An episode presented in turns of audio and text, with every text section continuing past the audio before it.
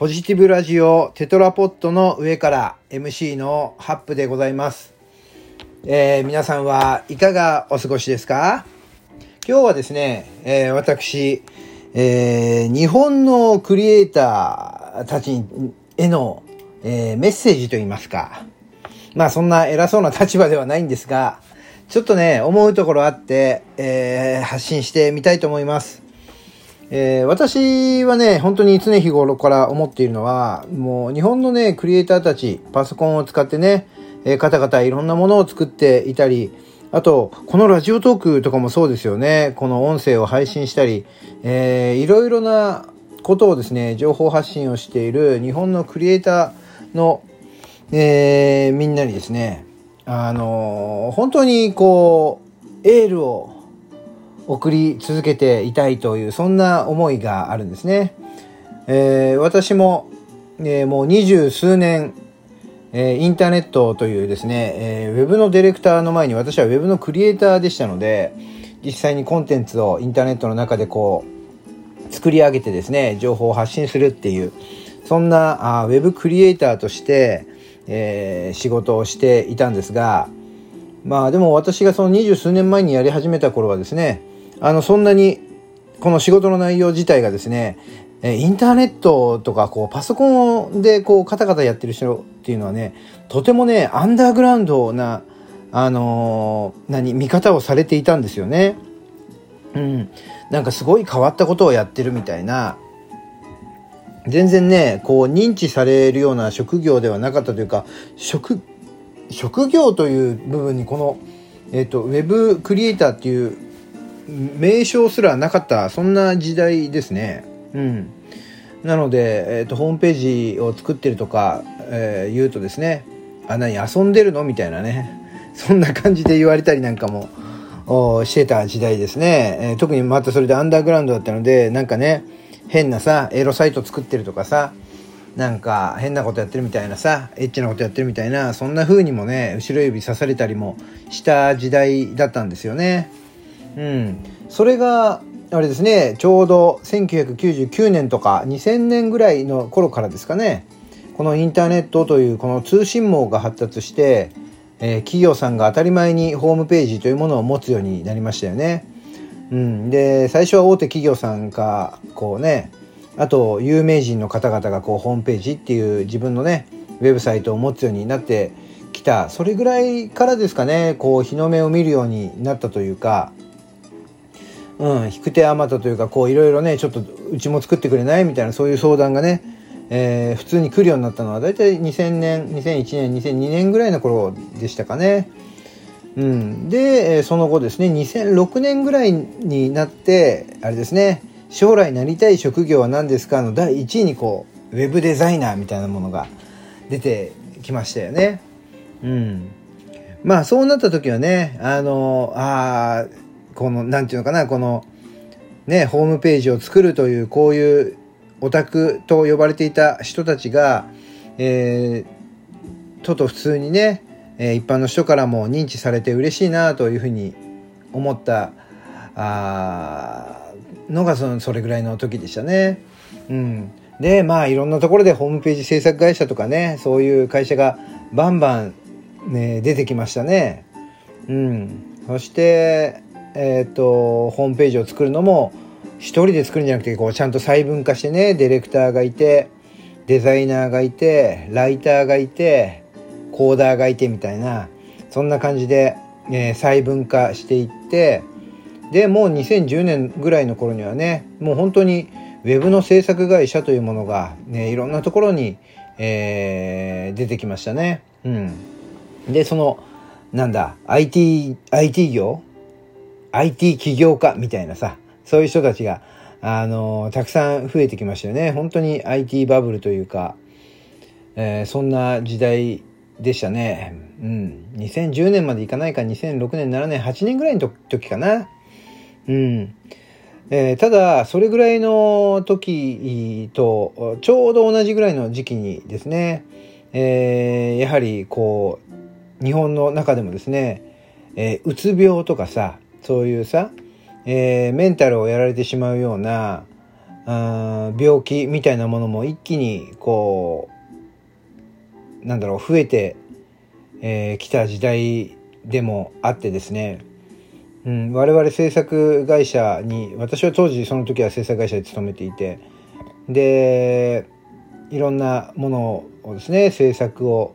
している中でもパソコンを使ってなね方々、えー、やっていく中でやっぱりねこうクライアントいわゆるお客さんとクリエイター制作者との間のですねこのギャップというんですかね。うん、クライアントはイメージがとても先行してこう頭の中に描いてるイメージをクリエイターに伝えるんだけどもなかなかこうアウトプットっていうものがうまくできない方が多くて。でそれをクリエイターが、えーと、ヒアリングして具体化する。形にしていくっていうやっぱそういうプロセスの中でやっぱりあれだよね日本というのはお金を払う人が偉いっていうさそういうのあるじゃない？だからクライアントさんからの要望がをこう自分なりに汲み取って形にしてもいやこうじゃないんだよねとかって言いながらさこう毎回毎回直し直し直しでさ、えー、すごいこう何消耗していくようなそんな政策も多かったんだよね。うん、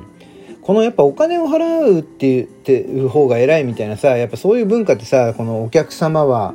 神様ですみたいなそんな言葉があるけれども、うん、僕はそれはねちょっとね違う意味で認識しすぎちゃってんじゃないかなって本当に思うよね。別にお金を払う方が偉いわけじゃなくてさその対価、えーと、お金を払ったものに対して自分がこう手に入れたいものがあるわけじゃないですか。ということはさこれはさ一つのさあの等価交換なわけじゃない？どっちが偉いとか偉くないとかなくてさいくらお金を払いたくてもさ自分が欲しいものが手に入らなければいくらお金を持っててもさあのそれを手に入れることができる人を一生懸命探したりするわけじゃない？でご飯屋さんに行ってさそのね店員に対して横柄な態度を取る人とかもいるよね。そういう人ってさやっぱ何かこう履き違えてるんじゃないかなっていうふうにどうしても思っちゃうよね。うん、僕はそのクリエイターの世界の中にいてクライアントさんのね、えー、こうヒアリングして出来上がったものに対して直し直し直しこれの連続で最終的にもう時間がないからこれでいいよみたいな感じで言われてさ納品してさそれでまた次もまたちょっとお願いねとかつって前回はさこんなんだったからもうちょっとさいいの作ってよみたいなそんな空気を出されてさそれで、えー、作っていくんだけどもででまた同じような感じで消耗してさでいざ収めたと思ったら今度は向こうの何偉いさん？向こうあお客さんとしてもさ担当さんの上には上司ね上長の方がいるわけで。その上長の方からするといやこうじゃないんだよってせっかく収めたものをさこうじゃないって言って突っ返されてその担当さんはまた連絡してきてね。あのこうじゃないみたいだみたいな感じでね。で結局一番最初に作ったものを採用されたりとかさ。まあそんなことってさすごくあったわけ。うん。で僕はねそんな世界にいてうんクリエイターとしてものを作るのはねすごく好きだったえ今目の前にないものを自分が作り上げて例えばインターネットなんていうのはさそれが世界中に発信されるわけでしょその世界中に発信されるもの、えー、自分が作ったものが世界中に発信されてどっかの誰かがそれを見て素晴らしいって言ってくれたりリアクションをいただいたりっていうのはねすごく嬉しかったんだよね。うん、そんな嬉しい思いをだんだんとこの世の中のさうん、仕事のやり方というかさその主従関係とか上下関係みたいなものでそんな楽しくできるクリエイティブな作業が全くそうでなくなってしまったりとかね。それでこう日本人というのは真面目なクリエイターが多いからそこに対して一生懸命対応していくことであの自分をねすり減らしてしまって心を痛めてしまうっていう人がね本当に多いんだよね。うん、だから僕はそんな日本の働き方というかクリエイターのに対するうーんなんていうかなこのもうちょっとこう尊敬のね意味を持ってクリエイターの立場というものをしっかりと守っていきたいっていうそんな思いでですね、えー、私は今独立をして、えー、会社を経営しています。うん、その会社の経営をする中でもやっぱりねいろいろ思うところはあるんですよね。うん、私は経営者としてこれでクリエイターを雇ってしまうとそこでもう暗黙の主従関係っていうものができてしまうからこうなると本当により良いクリエイティブなものって作れるのかなとかっていうねそんなことで自問自答したりねうん